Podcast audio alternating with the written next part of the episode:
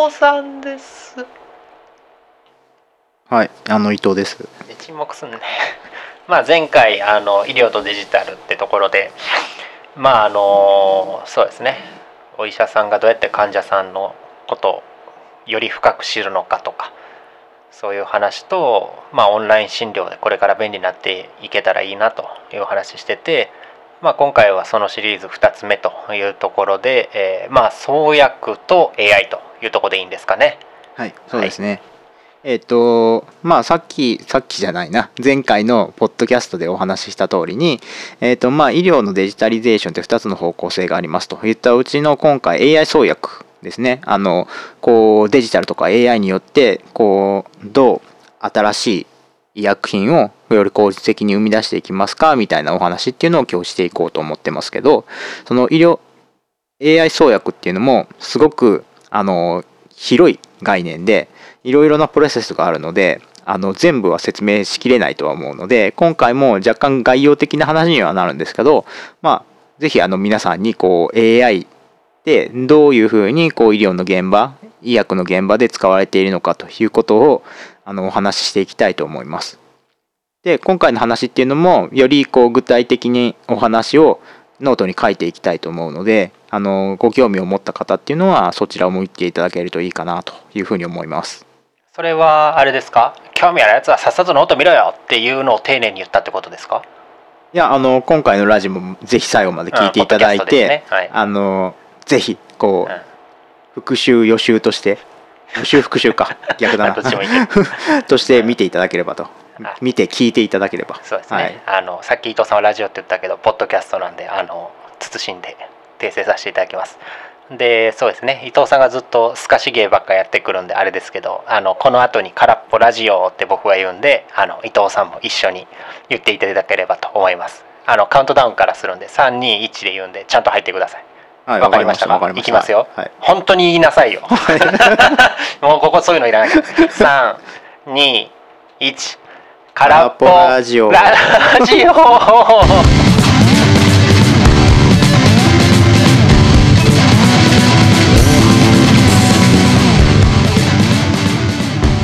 今まで何聞いてきてた？入り方わかるでしょう。はいというわけで、えっと、これねちなみにあの曲流れてますけど、うん、なんか話す内容と合わないぐらい元気すぎるなと思うんで。ちょっと考えようかな。どう思う、いや全然合ってないと思う。そうよね。なんちょっと考えよう。なんかファイティングポーズみたいなな元気すぎるわ。はい。まあそう。あ真面目な話しましょうかほんじゃ。じゃあまあ AI 創薬というところでね。まあまあ創薬創薬ってまあなんちゅうんですかね。まあ名前の通りで薬を作るというところで、あのまあまあまことしやかに言われてるのはその1個の薬作るために何百個の失敗作があると。まあそんだけ薬作るの難しいんですよっていうのはなんかよく言われてるじゃないですか。はい。でまあ実際やっぱりあのハードルは高くてっていうのは病気を理解する。だからどこを治せばいいのかっていうことを知るのもやっぱ難しいってところがあってまあまああの製薬会社さんは日々いろいろ頑張っとるっていうところなんですけどここら辺が AI を使うとスムーズになるとそういうふうに受け取っていいんですか？そうですね。うん。あのーさっき空っぽさんは何百個の失敗があって一つの薬ができるって言ったんですけど、まあ、実際には何万分の1の確率というふうに言われていてかつその何万分の1を成立させるために、えっと、最低でも10年ぐらいの歳月が必要であると言われているのが、あの今の今というか、まあ、従来型のあの医薬品の研究開発といったところだったと思うんですけれども、まあそれがこう AI とかデジタルの力を使うとこうより短縮されてコストも下がってくるでしょう。でその結果として成功確率も上がってきますよねっていうのが今あの想定をされている効果であるというふうに言ってもいいかと思います。まあまあ理想といえばそうなんですけど実際どこがどういうふうに変わるんですか？まずなんでこんなに薬って作るの難しいんですかね？そうですね。あのその薬の難しさっていうのはまあいろいろあるんですけど結局あの生態を理解しきれていないっていうところに帰着すると思っていて、うんかつその生態っていうのもまあ情報の集積物であるというふうに捉えるとこう情報をこう大量に解析をするそしてそれを理解して適切なあの処置を行っていく適切な研究を行っていくっていうのができていないというふうに考えると、まあ、結局はそのあの医薬品とかあの生物の研究であってもデジタルの力によって情報を高速に解析していくっていうことがその、まあ、イノベーティブというかあのより良い薬を作ったりより良い発見をしたりっていうことにつながっていくというふうに考えても良いかと思いますね。人の頭で考えるのには限界があると。機械の力を頼ろうと。そういうとこですか？その通りですね。人の頭と人の手っていうものをこうデジタルの力によってあの頭脳をパソコンに変えたり、うん、まあパソコンじゃないな。あのコンピューターあのスパコンとかを使って、うん、あの人の頭脳っていうのを拡張したりあるいは デジタルかけるあのロボティクスっていったところを活用することによって人がわざわざ手を動かさなくとも24時間ずっと研究を続けてくれるようなシステムを作っていくと。いうことによって革新性が上がっていくわけですね。はい。まあねロボティクスは結構大切ですよね。人はねやっぱ夜寝なきゃいけないけど機械は24時間働き続けてくれますからね。そうですね、はい、でこれちなみにほんじゃまあまあ OK です。頭のとこ AI さん機械さんに頑張ってもらおうっていうとこ分かるんですけど実際のところどういう感じのイメージなんですかね？そうですね。あの医薬品の研究開発って言っても、うん、すごくいろいろなプロセスが実はあってですね、ね、あのその病気の、えっと、治療効果を見つけるためにはまず最初にその病気においてあの悪いことをしている標的っていうものターゲットっていうものを見つけてそのターゲットに対してどういったあの医薬品っていうものが適合していくかっていうことをあのこう大雑把にまず見つけると。でその見つけた後っていうものはあの、えーと、化合物っていうんですけれどもその化学合成した、まあ、医薬品の種ですねそれをあのいろいろなバリエーションを作ってどれが一番こう安全性と有効性が高いのかっていうことを見極めてブラッシュアップをしていくという過程を経てで一つのあのリード化合物と呼ばれるような、えっと、開発に値するいい化合物医薬品の種っていうものを特定して特定されたものをこ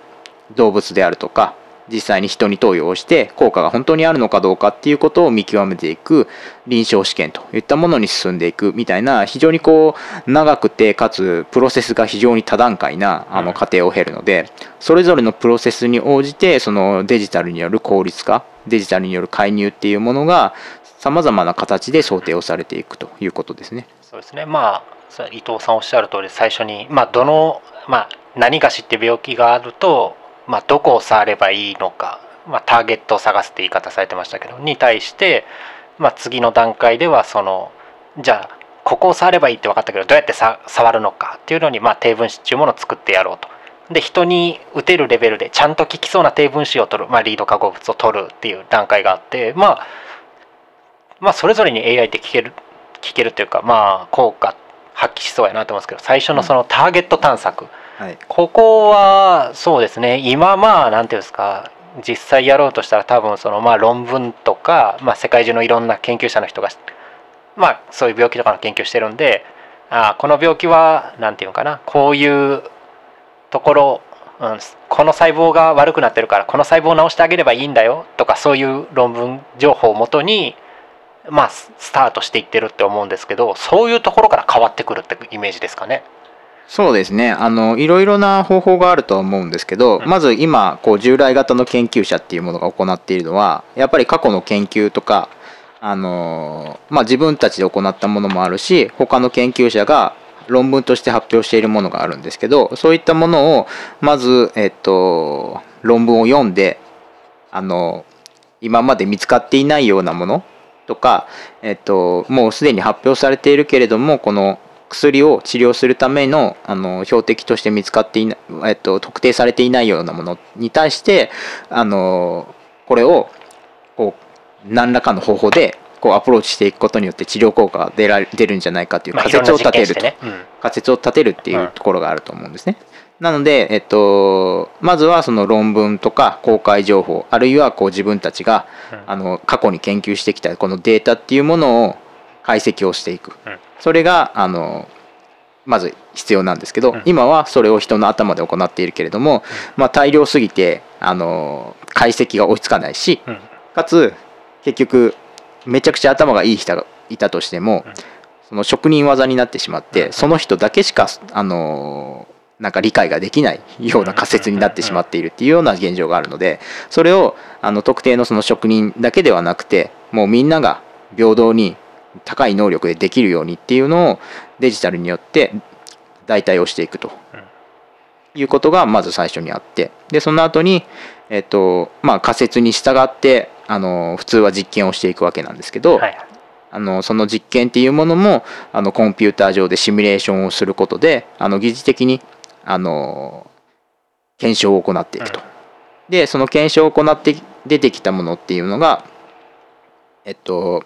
まあその確実性がどのぐらいあるのかっていうことに関してはあのコンピューターだけではわからないので人が直接手を動かすうんっていうようなプロセスっていうのは絶対に必要になってくる。うんでかつこそれはなくならないと。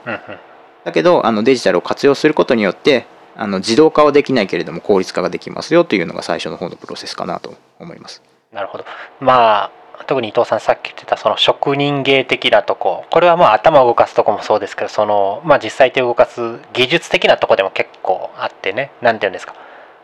あのその人でしか出ないデータっていうのはやっぱ結構あるんですよね。まあそれはあの捏造とか悪い意味じゃなくてとても緻密な条件検討してとても緻密に実験を行った時にしか出ないやつとかもあってうん。そういうのはねなんかあの人によっては出ないとか本当にあるんですよね。あの、まあ、手が汚い人うん。って言い方するんですけど、まあ、実験ちょっと下手くそな人やったら出ないとかそういうのもあるんでだからやっぱそこをノーマライズ化するっていうかあの、まあ、誰でも似たような条件で再現できるとかそういうのはやっぱ大切だと思うんでやっぱデジタルはその均一化するとこには特に強いかなっていう印象もありますかね僕は。そうですね、うん。あのーいわゆる暗黙知と明識知っていううんうんものがあるんですけど暗黙知がまさにその職人芸でその人にしかわからないもの、うんうんであのすごい結果は出るんだけどあのその人がいなくなると同じことを再現できないっていうのが暗黙知ですよね。でかつて日本のあの企業 会社っていうのは、まあ、基本的に暗黙知でがあったからこそ強かったっていうふうに言われてたんですね。でまあ一方で、うん。一方で西洋はあの形形式知っていうことをあの重視をしてきた社会。うんうんで結果としてこう長年あの積み上げていくことができるのはあの形式値なのでそういったもので、まあ、結局今日本と海外っていうのがあの差が出てきているっていうような結果論になってしまっている。でそれはあの研究の世界でもそうなのかなとそうですね。まあ誰にでも再現できるっていうのは結構ね大切な問題かなというとは思いますかね。でこれ、まあ、さっきの話で2つ目にあったそのまあ1個は標的探すところも大変ですと。でもう1個はその、まあ、ここを狙えばいいっていうのが分かってもうん。どうどういうふうに触るか。だから伊藤さんの言葉で借りるとどういう化合物を取ってくるのか。ここもねやっぱ実際ハードルすごい現時点では高くてはい。これ AI 的にはどうですか？まあねこれはでも結構ニュースとかになってるから分かりやすいかな。あ僕知ってるレベルでいくと,、えーっとスパコン作ってうんうん。なんていうんですか？今まで人の手でいっぱいなんていうんですかね？その化合物ってやつを実際作って試してみてっていうのがネット上でこういう形やったらこんなん効くんじゃない？っていうのをパパッと出してくれるとか、うんそんぐらいしか知らないんですけどそんなもんです？他なんかあったりします、まあそうですね。あの簡単に言えばあの空っぽさんが言った通りでえ。あのコンピューター上で、えー、と化合物今まで人があのわざわざこう数学的に計算をしてうん。なんかそれっぽいなっていうものをデザインしてたんですけどそのデザインっていうのをコンピューター上でこうあのあらゆる条件でシミュレーションをしてくれる。そのことによってあいろいろなこうそれっぽいというか、うん。あの標的にしているものに対して合致をする化合物っていうものを何パターンも出してくれるっていうのうん。が基本的な、あの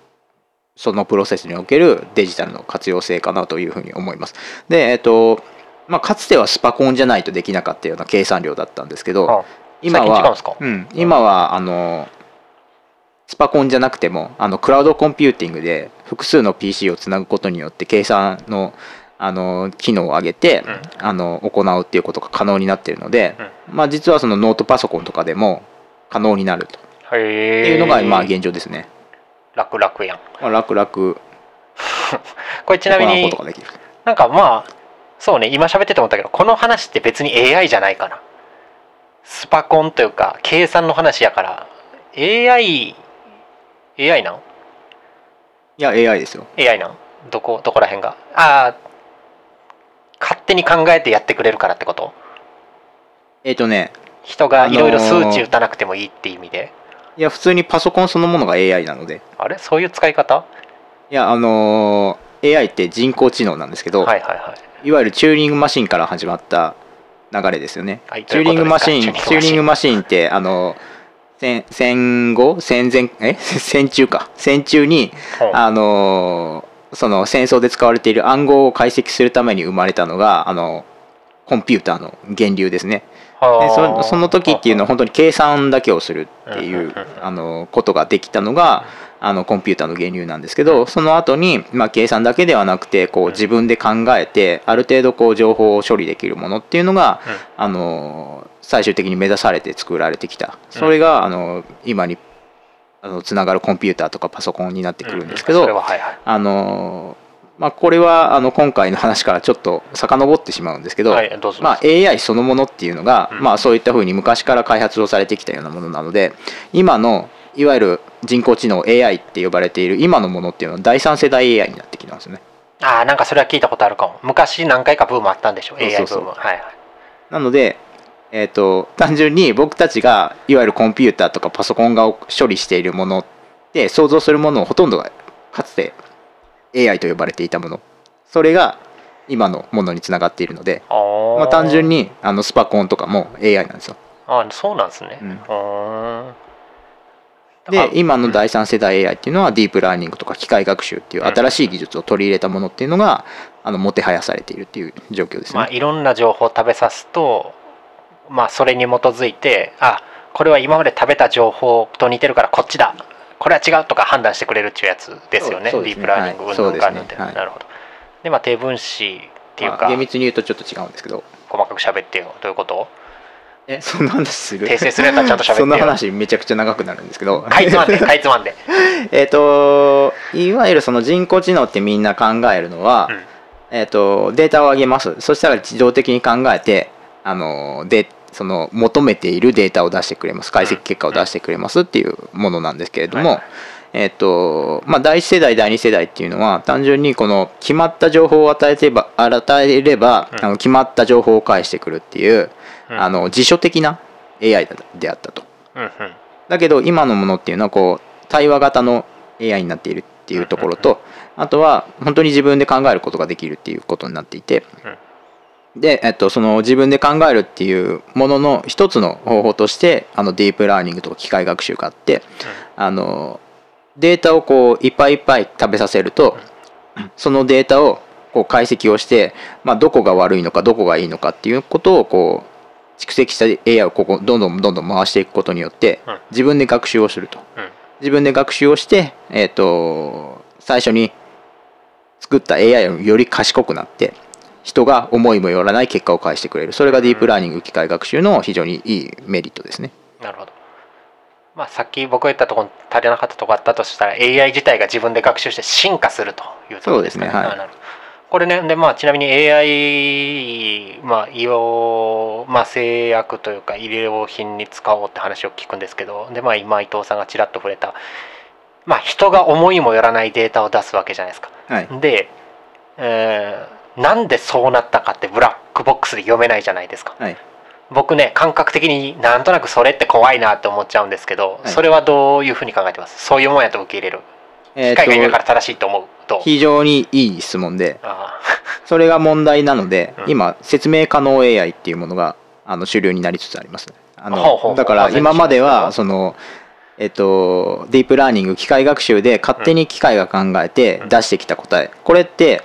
なんかこう人が思いもよらない革新的なことなんだけれども、うん。その途中が抜けているので説明ができないから、ろ論理的じゃないから気持ち悪い怖い分かんない。あのちゃんと検証ができないっていうのが今までの課題でしたと。でその途中のブラックボックスっていうものを説明可能にしたのがもうその名前の通り説明可能 AI で。でそれが今主流になりつつあるというとこそれろです、はだからこうこうこういう理由でこれがええと思うんですわっていうのをちゃんと順序立てて教えてくれるってことですか？そうですね。あの単純にまあ、えーその今までブラックボックスだったのをロジックツリーにして、あの中身を見れるようにした。っていうのがまあ説明可能 AI になるんですけど。なるほど。これまあなんか AI 話になっちゃった。しなかったからへえって感じですね。でまあ、まあまあ AI 創薬もまあ今はまあ、まさに創薬こそそのサイエンティフィックに証明をしないといけないのでブラックボックスだといけないっていう部分があるので、まあ、説明可能 AI っていうのがより好ましいということはありますね。これでまあもう一個質問というか、まあ、今まで聞いてその新しいあまあこの疾患にはこういう薬が効きそうです。で第1段階そこで第2段階ではまあその薬っていうのはこういう形のしたものが良さそうです。でそれぞれ AI 使えそうですという話で、うん、まあまあそうですね。まあ言ってることはわかるかなというところなんですけど実際にどんぐらい使われてるか。これどういうとこですか、まあ一個は、まあ、外国がどうかっていうのもありますし、まあ、日本国内どんだけ力入れてんのか、まあ、さで、まあ、前回の話じゃないですけどやっぱこういうのってベンチャーがやっぱ強いんですかね？大手っていうよりかは。フットワーク軽いっていう意味では。そうですね、はい、ベンチャー企業がまあ比較的開発は進んでいるというか、まあ、活発にされているって言ったところがあって、うんでまあどれぐらい進んでいますかっていうとあの創薬 AI に関しては、まあ、実はあんまり進んでませんよっていうのが正解で、まあ、特に日本はまだまだこう駆け出しで取り組み始めたっていうような状況ですね。で海外でも結構進んでいるというか、まあ、5年前ぐらいからそういった試みがされてはいるもののまだその AI によって作られた薬っていうものは出ていない世界的に見てってことですね。いわゆるこの薬が販売されるっていうのを上司するっていうんですけど、まあ、臨床試試験を経てきちんと有効性が認められてっていうものはまだ出ていないですね。なるほど。これちなみに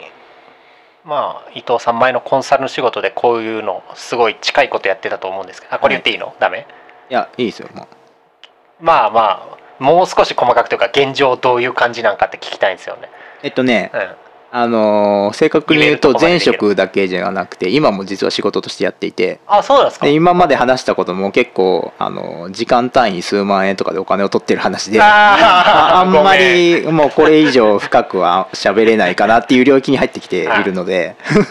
じゃああの何？詳しく聞きたいって人は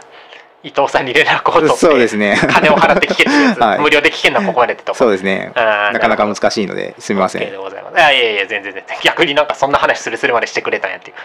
うーんまあ AI そうですね。まあでもさっきの話と一緒じゃないですけどやっぱりうん。まあリモート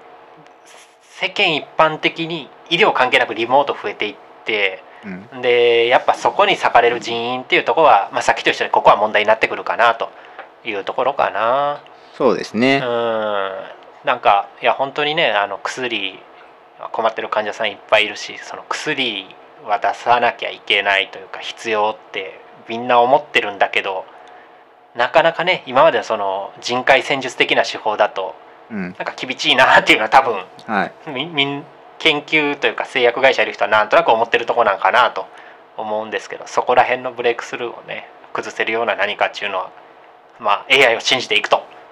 ろか。そうですね、まあ、AI だけでは難しいので結局従来型のものっていうものを組み合わせてっていうことにはなるとは思うんですけど、まあ、より効率化していけばいいなと思ってますね。これちなみに AI 以外に何かあるんですか？そういう効率化できそうなもんって。AI 以外っていうとやっぱりあの RPA あのロボティクスですよね。ああ機械ね、うん。はい。まあ24時間働けますか？機械さんってやつ、そうですね。あとはまあまあその従来型の研究開発とかでも、うんあのまあそれこそ iPS 細胞とか、うん。あの遺伝子改変とか、うんうん。っていうものがあの新しい技術として出てきたりしたりするので、うん。そういったあのいわゆるこうデジタルはドライって言われるんですけど、うん。あの一方でこう生物学的な従来型っていうのをウェットって呼ばれるんですね。湿ってる。うん、そう湿ってる。あの技術って言われるんですけど、そういったドライとウェットっていうものがまあ今は分断しているのでそういったものを掛け合わせていくっていうことが今後は重要になってくるということですね。まああのそうですよね。実際手動かしてる人はそのパソコンカチカチ解析に弱いしうん。パソコンカチカチ解析やってる人はあの実際どうやってデータ出てくるかに疎いといううん、そなんそうそう。埋めがたい壁は実際にあって、はい。両方できる人実際少ないですもんね。少ないっていうかほぼいないよね、はい。本当に、ええ。まあそこの差を埋めるのは確かに大切ですよね。あの AI のプロフェッショナルになれなくてもちょっと知識知ってるよってだけでだいぶね変わるところあるのかなって気がするんで、うん。なんかあのどこやったかな？滋賀大かな？力入れてましたよね、ちゃうかったっけ？滋賀大のどこかちょっとわかんないですね。あ滋賀滋賀のなんかの大学かな？あのバイオインフォマティクスっつって生物のそういうやつの学科作ってなんかやってた気するんで。まあそういうのが増えりゃいいというとこですか、はいうん、適当に投げてんなって感じ。目が泳いでたで今。まあまああのー 何に関してもね人材育成が一番重要というこまあとですね、そうですよね本当にね、はい。では2回にわたった、えー医療とデジタルというところで。まあ2つともちょっとあれですかね概要的になったけど細かい話はあのノートでしっかり書いてくれるというところと、はいあとさっき伊藤さん、はい。僕全然知らなかったけどあのお金取ってこういう話してるんやっていうのでそうですねあのとても詳しくな。なるべくこのあのお仕事にこう支障がない範囲で話させていただいてたので あのまあノートではもう少し分かりやすく書くとは思うんですけれども、まあもしあのもっと詳しくこ細かく。うより細かくもう自分たちの事業に対してどう活用していったらいいのかみたいなか感じになるとえっ、とまああの契約をさせていただいてという形になりますね。なるほど。全然そんなんしてなかったじゃあまあまあそれも踏まえてまあいつもながらの宣伝タイムというとこですか。あそうですね。もう宣伝はあのほぼほぼ空っぽさんにしていただいたんですけどあの、うん。今回概要的なことだったので、まあ、より詳しくというかより分かりやすく文章化したものをノートに書いてますのであのもしこういったことに勉強したいなという方がいらっしゃったらあのノートの方も見ていただければうん。すごく嬉しいです。あのポッドキャスト以外であの話してるん？ポッドキャストで話していないこと以外も書いたりしますので、そうね。はい、あとそのノートの URL はこのポッドキャストの概要欄貼ってるんであのポチってボタンを押すとそのサイトに飛ぶという風になってるはずですんで、はい。うん、なんかよくわからんとこ飛ばされたって言ったら僕連絡ください。URL 間違ってるかもしれないから。はい、ぜひぜひあのアクセス数が日々増えているの楽しみなので、はいそうですね。あとはまあ私のこのポッドキャスト自体のやつも登録してくれたら嬉しいなっていうのとまあさっきの伊藤さんのノートの話じゃないですけどその更新されたら宣伝とかも Twitter の方でやってるんでできれば Twitter の方もフォローしていただければというところです。ほなまあ今日はこんなところで。はい、はいありがとうございました。はい、また聞いてください